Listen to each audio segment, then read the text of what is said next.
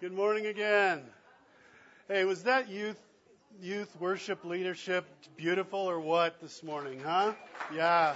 Yeah.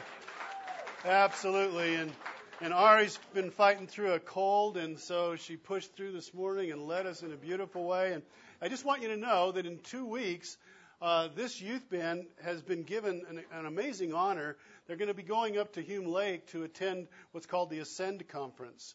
And that's a conference for youth bands all over, all, all over the West Coast. They come to Hume, and uh, Ascend asked this youth band if they would be on the platform and join the professionals who are going to be up there and be coached by them.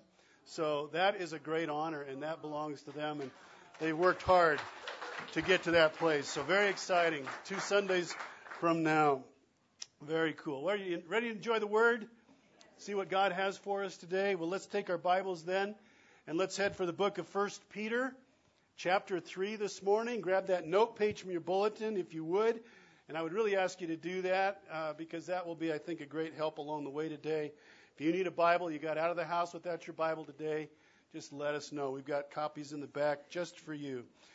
And, church family, one of the most deeply held values that we have here at IBC is that the Word of God is just that. It is the Word of God.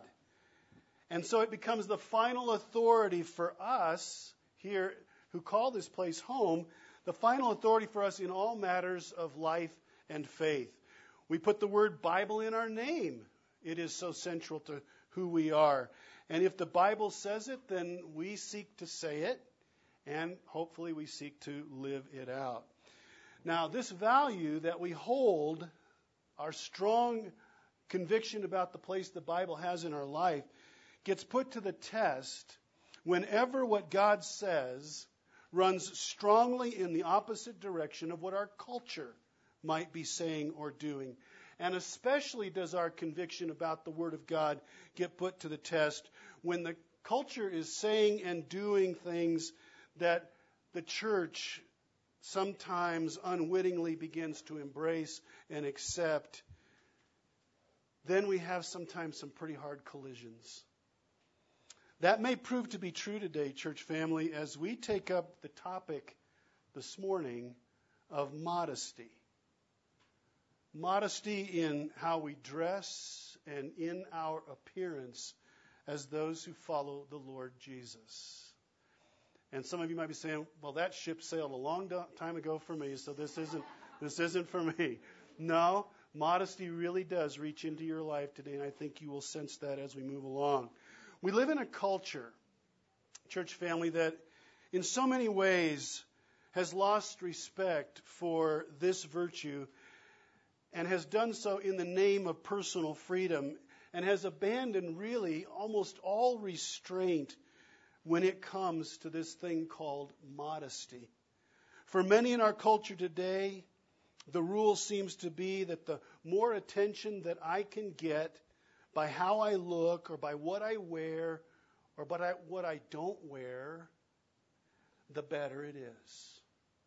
Modesty is missing. And I think we would mostly all agree with that. Now, what we're doing, uh, as you know if you're a regular part of our church family, but our visitors might not know, is that we're simply continuing this morning with our study series through the book of 1 Peter called Exiles.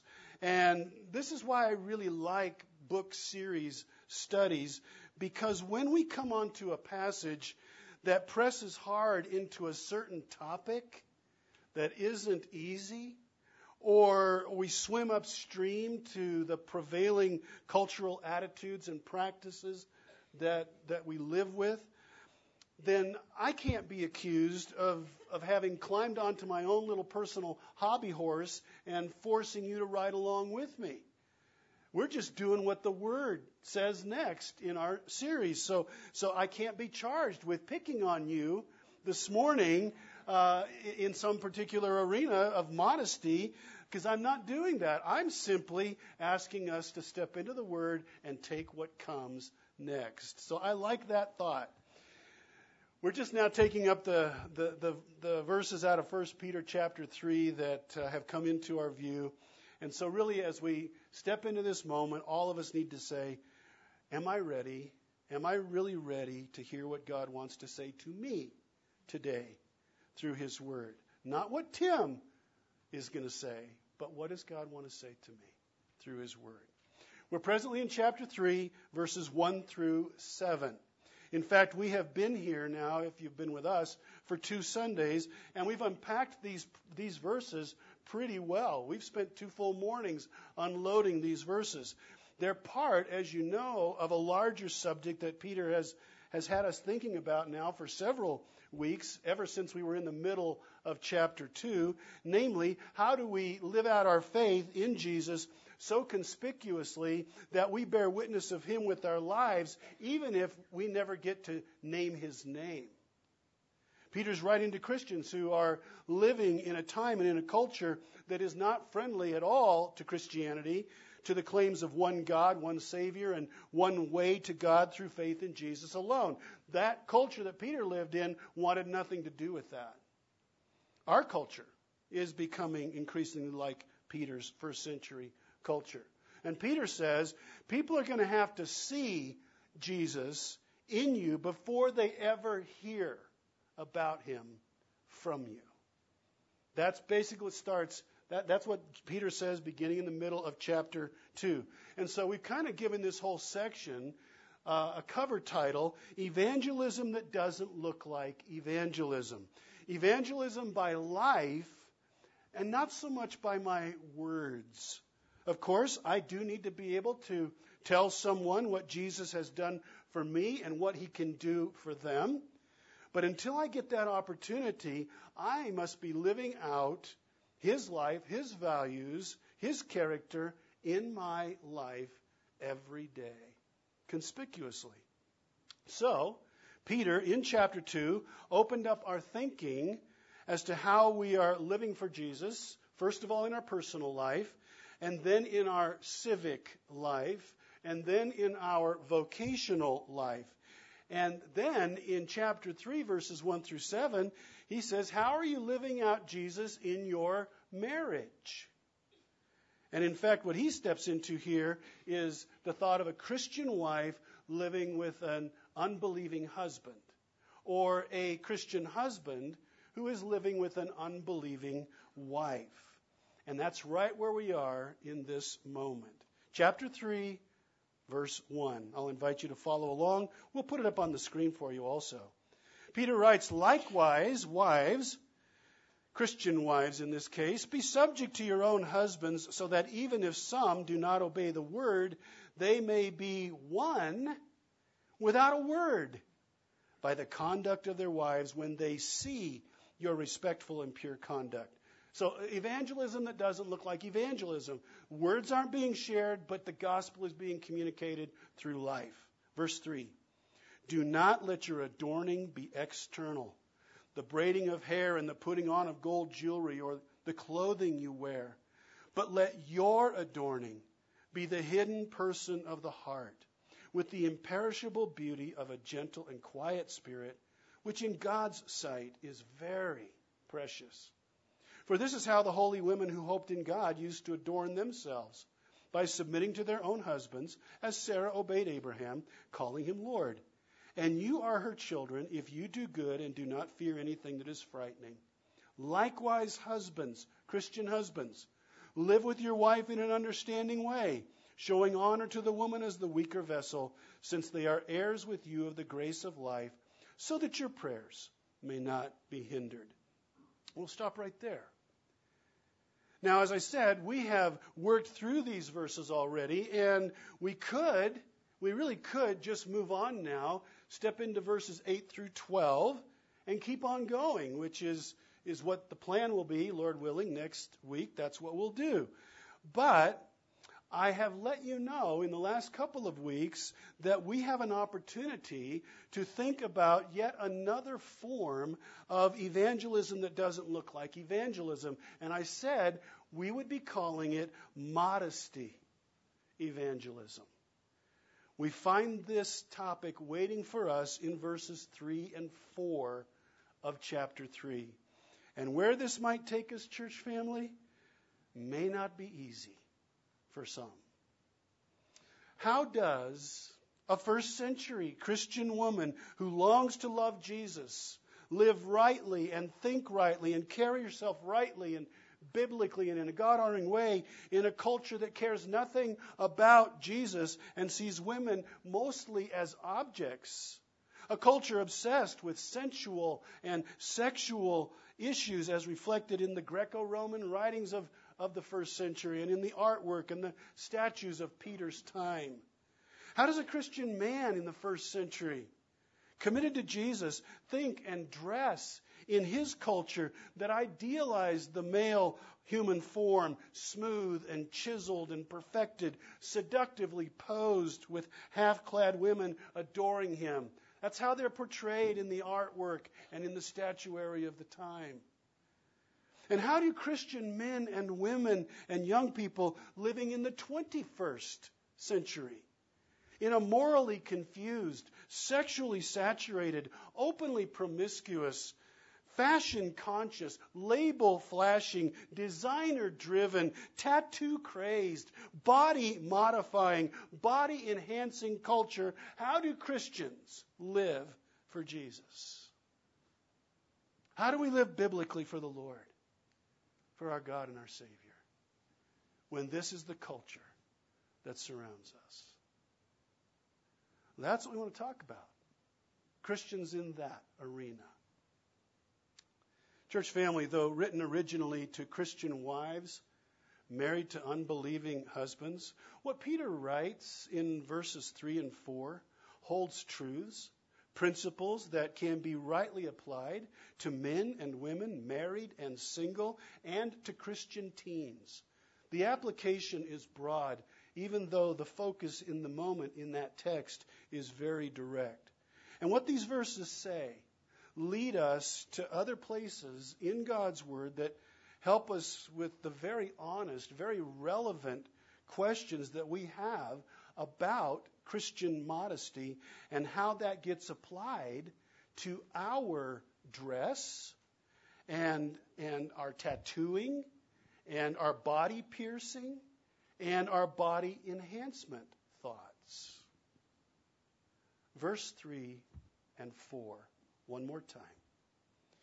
Do not, Peter says, let your adorning be external.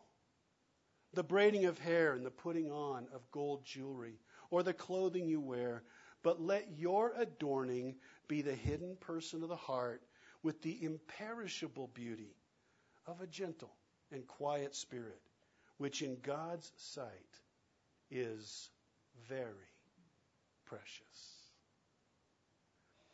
The word adorning shows up twice here in these two verses. It, it means source of beauty or source of worth, source of value, source of identity. Let the true source of your beauty, Christian, the true source of your identity not be external, but internal, the hidden person of the heart. We want to know what that means. Now, before we get to that spot, on your note page, let's first define Christian modesty. What, what do we mean when we say that? Well, let's define it this way together. Christian modesty, modesty is sit there on the page, it's up on the screen. Christian modesty is that virtue which brings glory to God and shows love for others through what one wears or does to his or her body. That's how we're going to use this term, Christian modesty. What do we wear and what do we do with our bodies in such a way that God gets glorified and people are loved in the best possible way? Christian modesty. Whether we realize it or not, we are all almost always attempting to bring glory to someone. Would you agree with that? We, we are. Sometimes it's God, sometimes it's not God. Through our clothing, we may be drawing attention to ourselves, or we, we might be drawing attention to God. Through our tats, through our piercings, our enhancements, someone is getting glory. The question is who? Who's getting glory? The ultimate goal of Christian modesty, by this, this definition that we're embracing, is to bring glory to God and to love others well by the way that we dress and by the way we adorn our bodies. The heart of immodesty is adorning ourselves in such a way that we, we actually steal glory for ourselves. Immodesty wants to be noticed by others with little or no regard for what that might do to God or how that might impact other people. Now, from verses 3 and 4 and many other companion verses, there are at least three truths that directly relate to how we understand the place of modesty in our own Christian lives. So, from verse 3 comes the first of these truths, and it is this truth We are all tempted to want to be noticed or accepted or included. Let me just ask do you agree with that statement? Yeah, you do? Okay, that, that helps us. We, we agree with that. We are all tempted to want to be noticed or accepted or included. Now, this doesn't mean that we're going to give in to that temptation, but we are all tempted in this way. We are all born with a sin nature that likes to be noticed, to be the center of attention, to be affirmed, to be attractive in the eyes of other people, seen that way. All we have to do to prove that that is true is to poke our heads into the nursery right now, and we will know how important it is to be noticed. Because even those little guys, you don't have to train them. They already want to be what? Noticed. They want to be the center of attention. They want to be seen. They want to be noticed. We like to be noticed.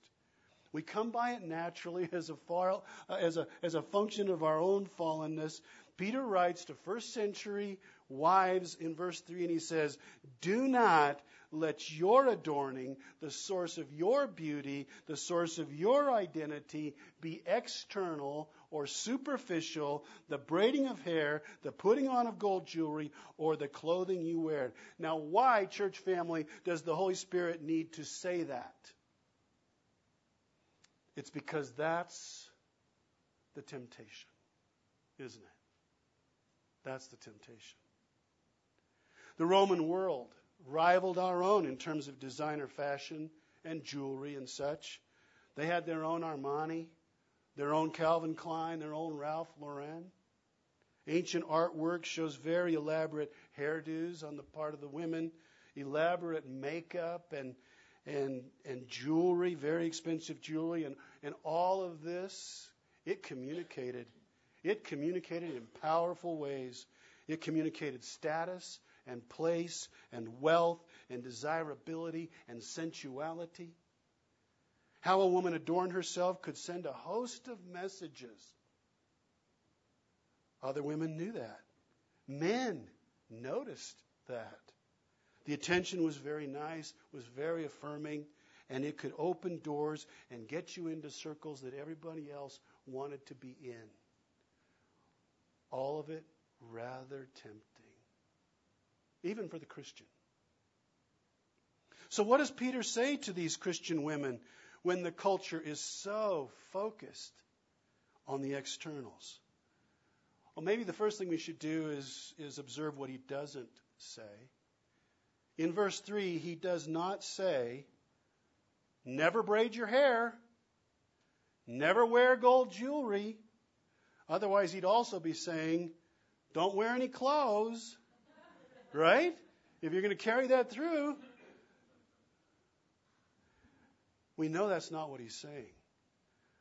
That's not a blanket prohibition against these things, although there are some religious groups that take this passage, this verse, and they apply it this way. Never do anything fancy with your hair, never wear jewelry, always wear really baggy clothes that don't draw any attention to you? What he's telling these women is that they need to guard themselves against letting their adorning be only external.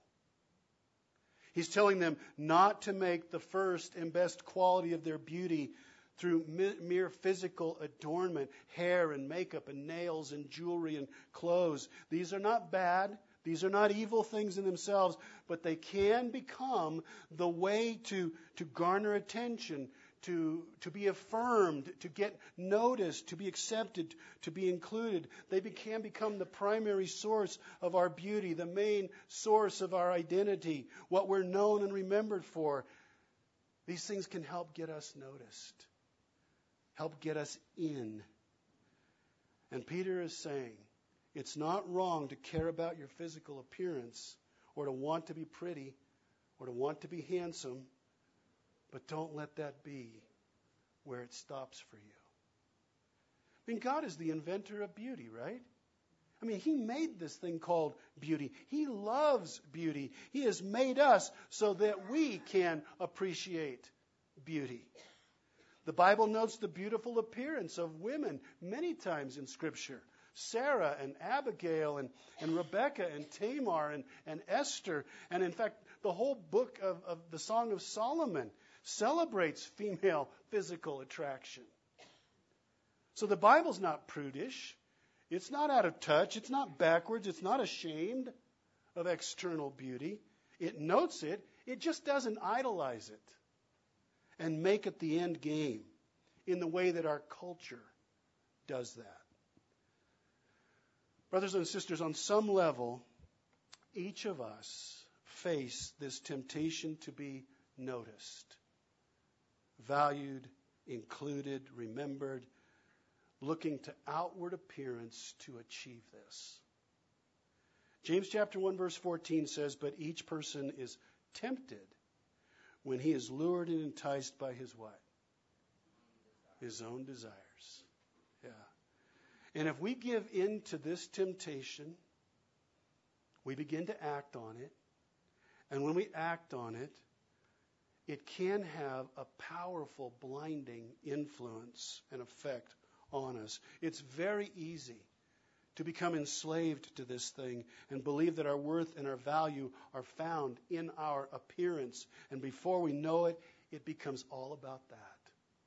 Looking a certain way in order to achieve a certain end. To be noticed, to be accepted. Physical appearance becomes the thing using all means available to draw attention to oneself. Christian modesty, remember the definition again, moves in an entirely different direction. It wants to bring glory to God and show love to others through what we wear and what we do with our bodies.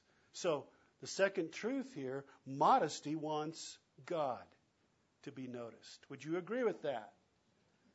Yeah? Oh, okay, good.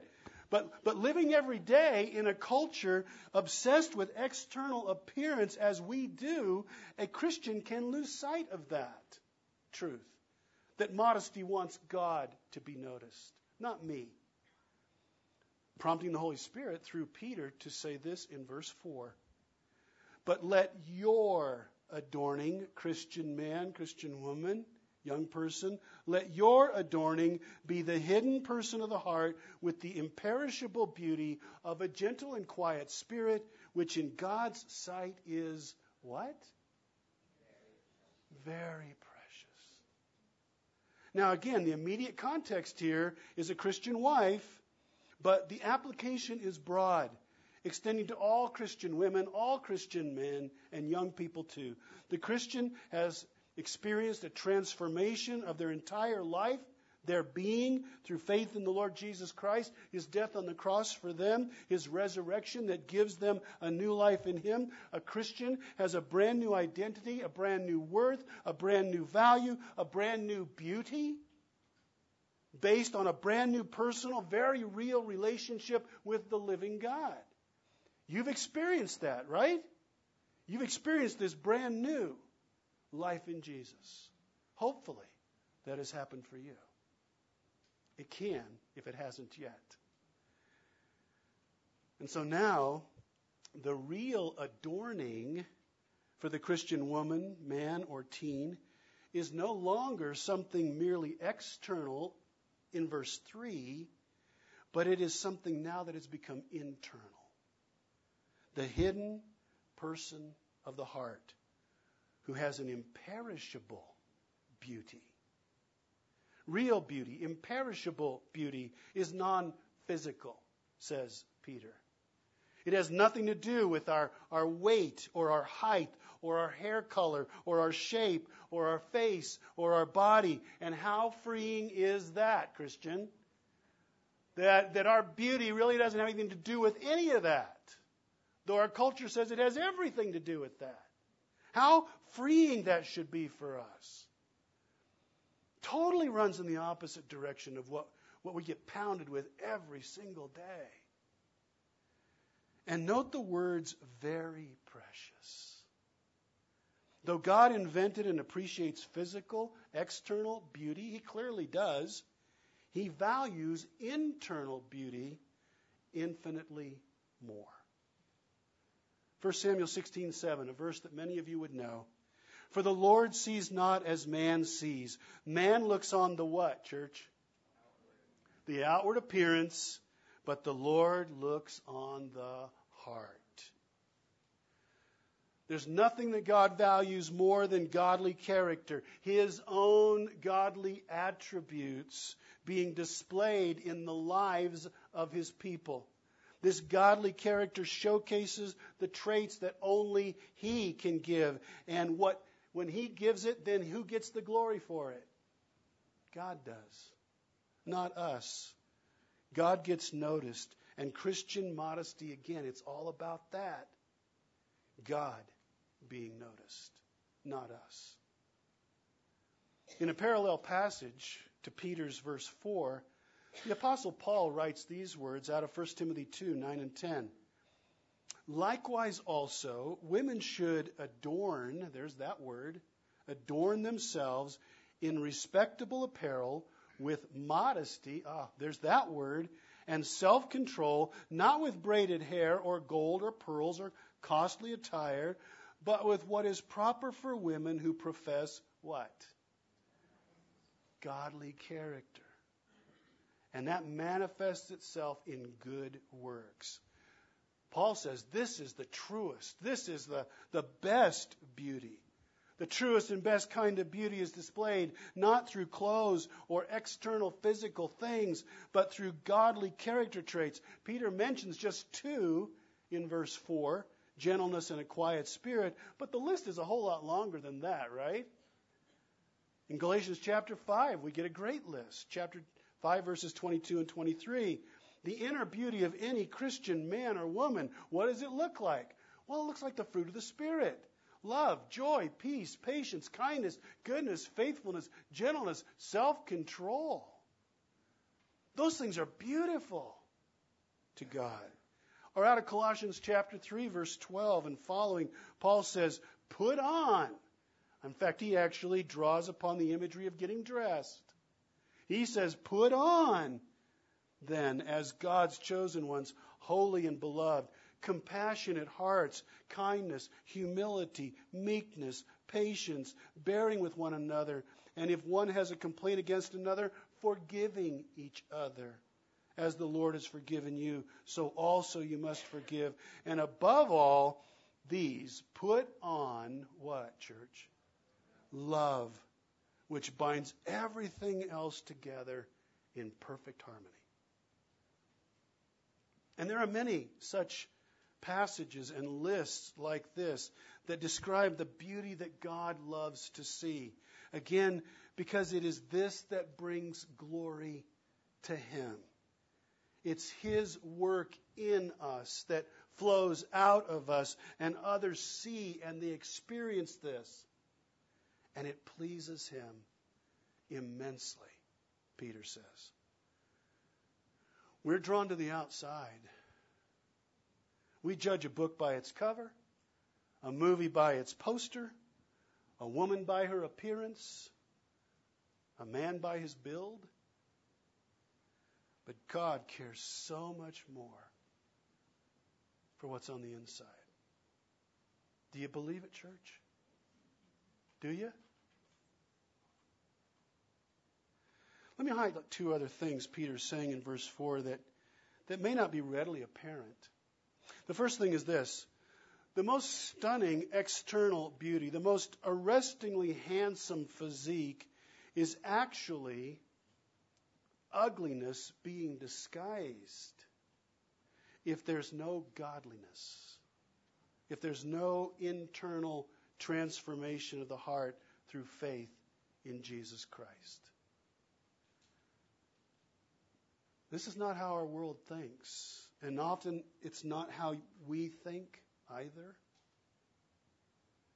We're enamored often by external physical appearance, if we're honest. But God is not impressed by a beautiful gal or a buff guy whose external adorning makes them beautiful by the culture standards, but they have an unbelieving heart. That does not impress God. He doesn't think that's, that's something. And every heart, church family, that has not been transformed, remade by grace through faith in the saving blood of Jesus and his resurrection, is in fact an ugly heart. Would you agree with that? It's an ugly heart. In fact, the Bible would go so far to say it's a dead heart. Ephesians chapter 2 verse 1 the best, truest, and rarest beauty flows out of godly character, no matter what the outside looks like.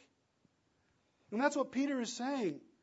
We are so easily distracted and fooled by the external, but God is not. He sees the inside.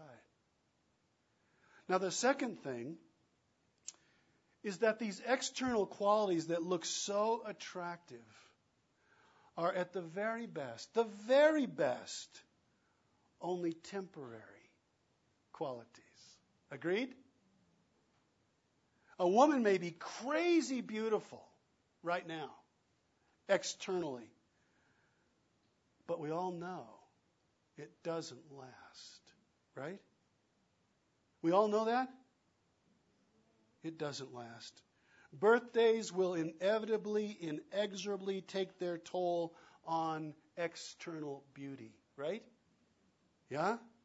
And then what? And then what? If that woman never falls at the foot of the cross, then there becomes not only uh, an outward wrinkled lady who's no longer deemed beautiful by the culture, but she's also ugly on the inside because her heart was never changed. And a man might be the studliest of the studly in his young age, but he cannot escape the slow march of time. And inevitably, studs turn into wrinkled old men. Something to look forward to, right, guys? and then what do you have? You have a wrinkled old man on the outside who is ugly on the inside because he never fell at the foot of the cross. But let your adorning be the hidden person of the heart with the imperishable, imperishable beauty of a gentle and quiet spirit, which in God's sight is very precious, highly valued. Christian modesty pursues what is permanent, not what is temporary. It's an imperishable beauty. External beauty, it's not bad, it just doesn't last very long. It will inevitably fade away and be gone. But inner beauty lasts through good times and, and hard times. It, it lasts through, through young age and on into old age. And, and then it, it goes on and on and on and on after that. Because it's the real beauty.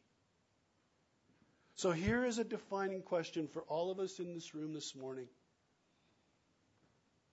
When it comes right down to it, do I dress? Do I tat? Do I pierce? Do I sculpt so that I will be noticed and accepted? Or so that God in me will be noticed? Boy, that's, that's it, isn't it? That's where the truth meets the road.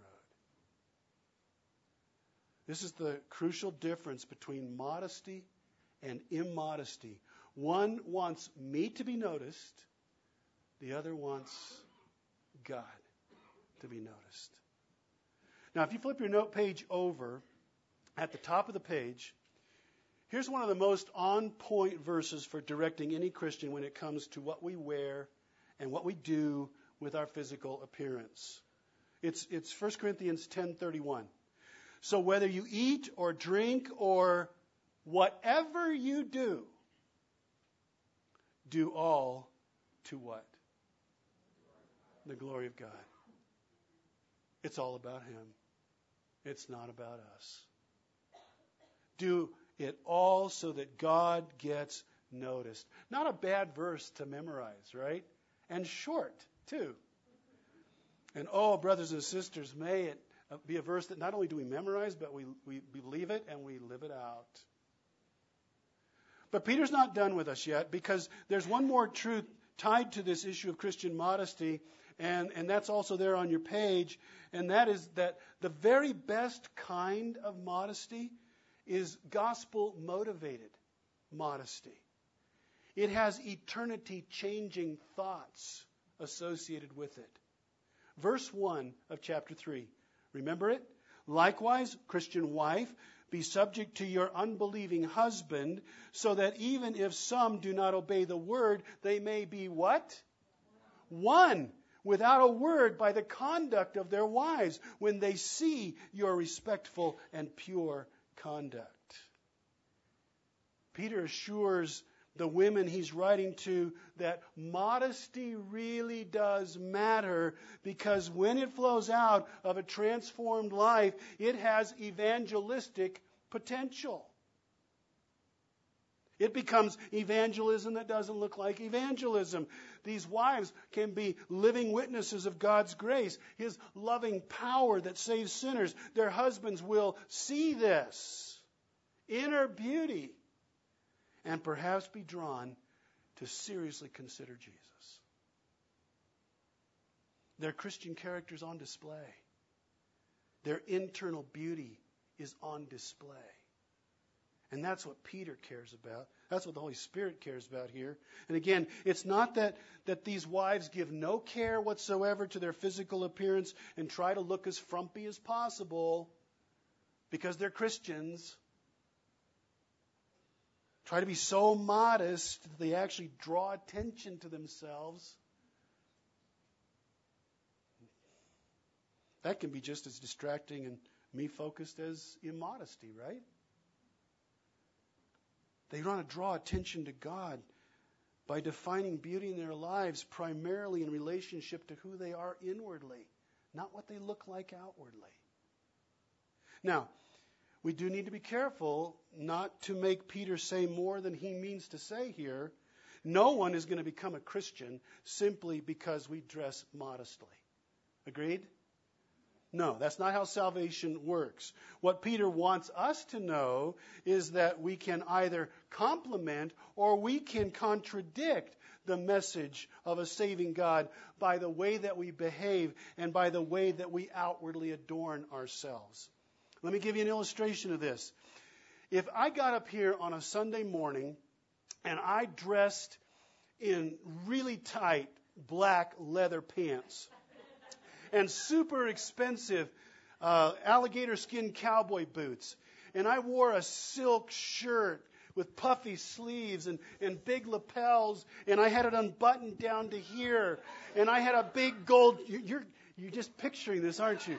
A big gold chain hanging around my neck with a giant golden cross kind of nestled into my chest hairs, right?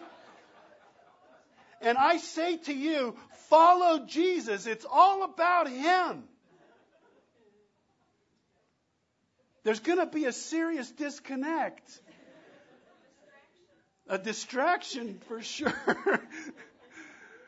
Because with my words, I'm saying, look to Jesus, while with my outward attire, I am saying, look at me. Oh, look at me. Dressing immodestly pushes us to the front and the message of Jesus to the back.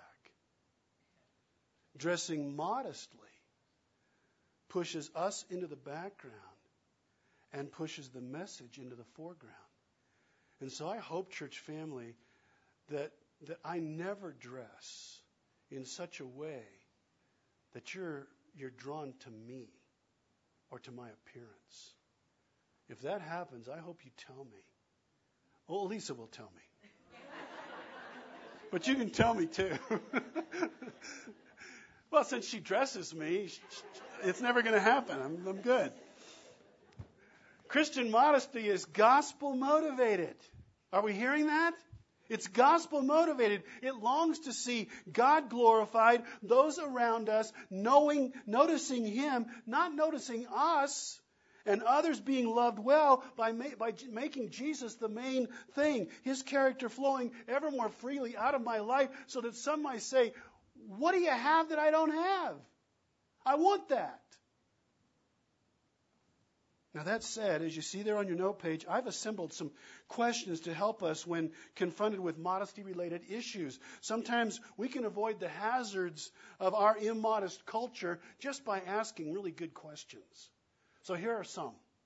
What is my motivation for wearing this, or getting that tattoo, or piercing, or body modification? What's my real motive for doing that? That is a great question that we should ask. Because it's so easy to talk ourselves into anything that we really want to do.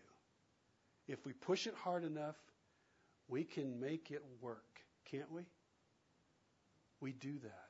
I had an old seminary professor who, who used to say, Gentlemen, never underestimate your ability to rationalize. And he was so right. What's really behind this adornment that I'm thinking about getting or doing? Me being noticed or him being noticed? Proverbs 16:2 All a man's ways seem innocent to him, but motives are weighed by the Lord. Boy, we need to remember that. Am I trying to find my identity in my culture? Brothers and sisters, if we are truly followers of Jesus, this world isn't our home anymore, is it? This culture isn't, isn't writing the script for us anymore, and nothing that it offers is ever going to really satisfy us. So, why should we try to fulfill its expectations with our outward appearance? It's not our home. Colossians 3 3, you died to this life, and your real life is hidden with Christ. Is that true for you? Yeah, then, then why bother with trying to meet the culture's expectations. Just be you in Jesus. And a third question Am I wearing this or doing this as an act of defiance? Now, this question I mostly put here uh, for the young people in our church family who are still living at home. The Lord is not going to bless your life. I want to tell you this. I want you to listen to this is not going to bless your life if your parents are prohibiting you from some form of dress or adornment for whatever reason they have, and you, and you say, forget that. Forget you, mom and dad. I want to wear that. I want to get that tat, that pierce, whatever it is. And I'm going to do it. You will not have your Heavenly Father's favor or blessing if you defy your parents. When you're out on your own, then it's up to you. But not right now. You obey your parents. Because even if you go ahead and you do that thing, in the end, it will bring you grief. So why go there? And, and, just as a sidebar, parents with teens in the house or teens soon to be in your house, if God doesn't look at the outward, but rather looks at the heart, what does that tell you about your parenting emphasis and where it must be? placed.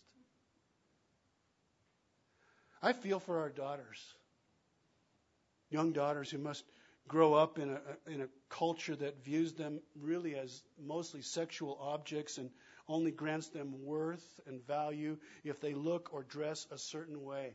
I feel for our young gals.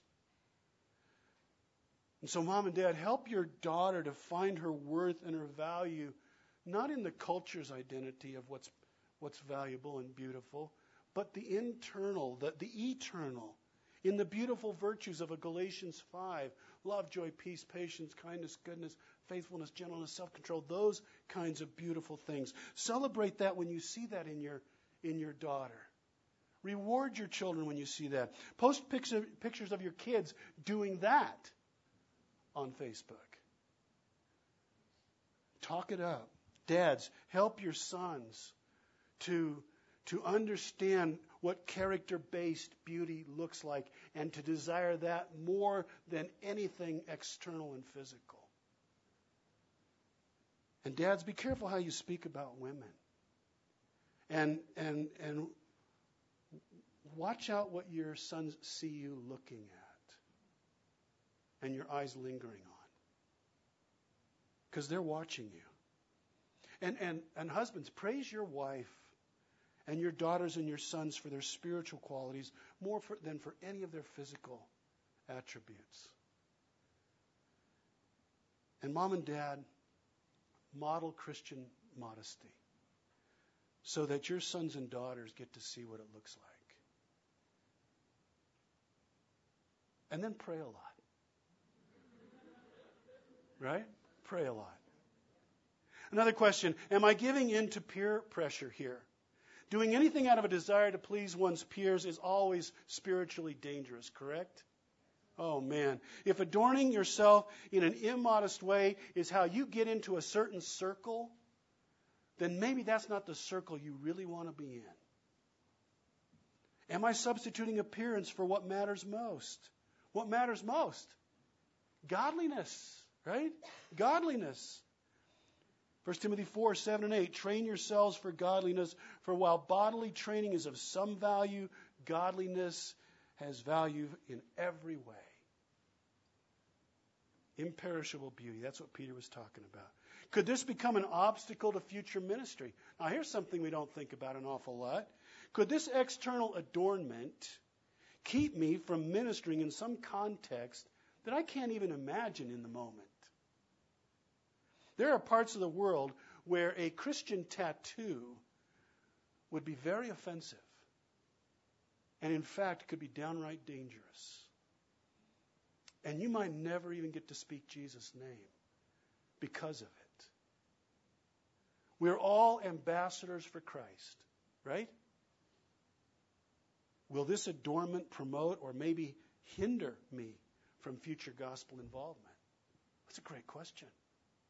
Could this thing I do to my body lead to irreparable harm? Body modification, it's a big deal. It's a billion dollar industry. Body modifications that were gotten in order to be more attractive outwardly have been known to result in devastating physical consequences later on. When, when Jesus died for us, brothers and sisters, He didn't just die for our souls. He didn't just buy our souls with His blood, he bought our bodies as well. He redeemed those. For you were bought with a price, so glorify God with your body. 2 Corinthians 6:20. And the last question. It's really the one that, that kind of brings everything together, and it's the one that we've been talking about all along the way. Who is really being promoted by this? By my choice of clothing? By my piercing? By my tattoo? my body sculpting, who's really being promoted? So whether you eat or drink or whatever you do, do all for the glory of God. Who's getting noticed? Me or my God? Eight questions to which more could no doubt be added that might help us to live our Christian modesty out in a more biblically balanced way. Now, my guess is that it has not escaped your notice that Neither Peter nor I have supplied you with a list of what constitutes modest adornment. We Christians like lists. We love lists. Give me the list, Tim, for what is acceptable, modest Christian adornment. Just give me the hemline height. That's all I need. Just give me the neckline. How low can I go? How tight? How loose? How sheer? How shiny? How big the diamond? How expensive the jewelry? The permissible piercing locations. Just give me the list. The, the acceptable tattoo graphics that I can look at. Just give me the list. It's not going to happen. It's not going to happen. You're not going to find a list like that anywhere in the Bible. It's never going to happen. Because Christian modesty is always going to be a matter of the heart. Yes. Let your adorning be the hidden person of the heart, that imperishable beauty which in God's sight is very, very precious. And that being true, then, church family, let's wrap it up with this. So, what do we wear? What do we wear? Do you know the answer to that question? You do know the answer to the question, you just don't know you know. What do we wear? Church family, we wear Jesus Christ. Yes? We wear Jesus. When he went to the cross for us, think about this. The Bible says he took he took our sin and he wore it.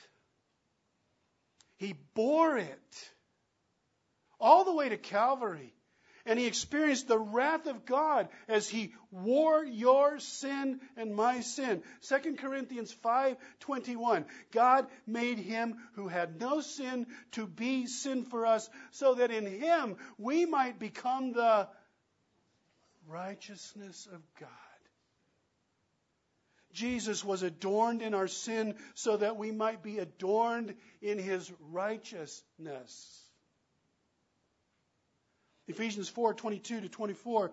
You were taught with regard to your former way of life to put off your old self, which is being corrupted by its deceitful desires, to be made new in the attitude of your minds, and to put on the new self, created to be like God through, right, through true righteousness and holiness. And how do we get that? Through Jesus Christ.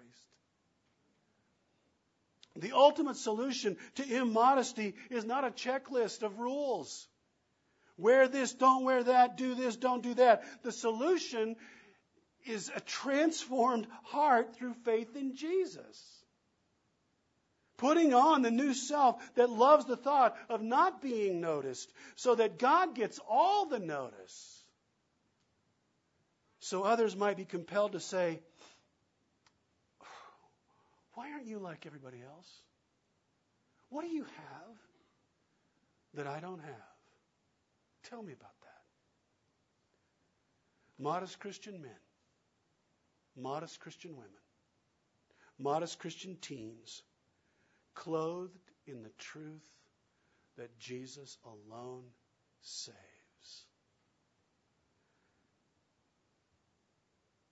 Amen. Amen. Let's pray. Well, thank you, Heavenly Father. You've been so kind to us today. You have dealt with us tenderly and gently, but so truthfully and honestly. Oh, our plea today is that we would be hearers of your word and doers of your word today. Not driven by our culture's standards of beauty, but just driven out of a love for you to make you great driven by an internal beauty that you are making in us through our relationship with you, through Jesus. Make us beautiful to a world that doesn't understand what beauty really is. Make us beautiful. in your eyes for your glory and for the good of others. We ask it in Jesus' strong name, and all God's people said, Amen and amen. Let's stand together, church.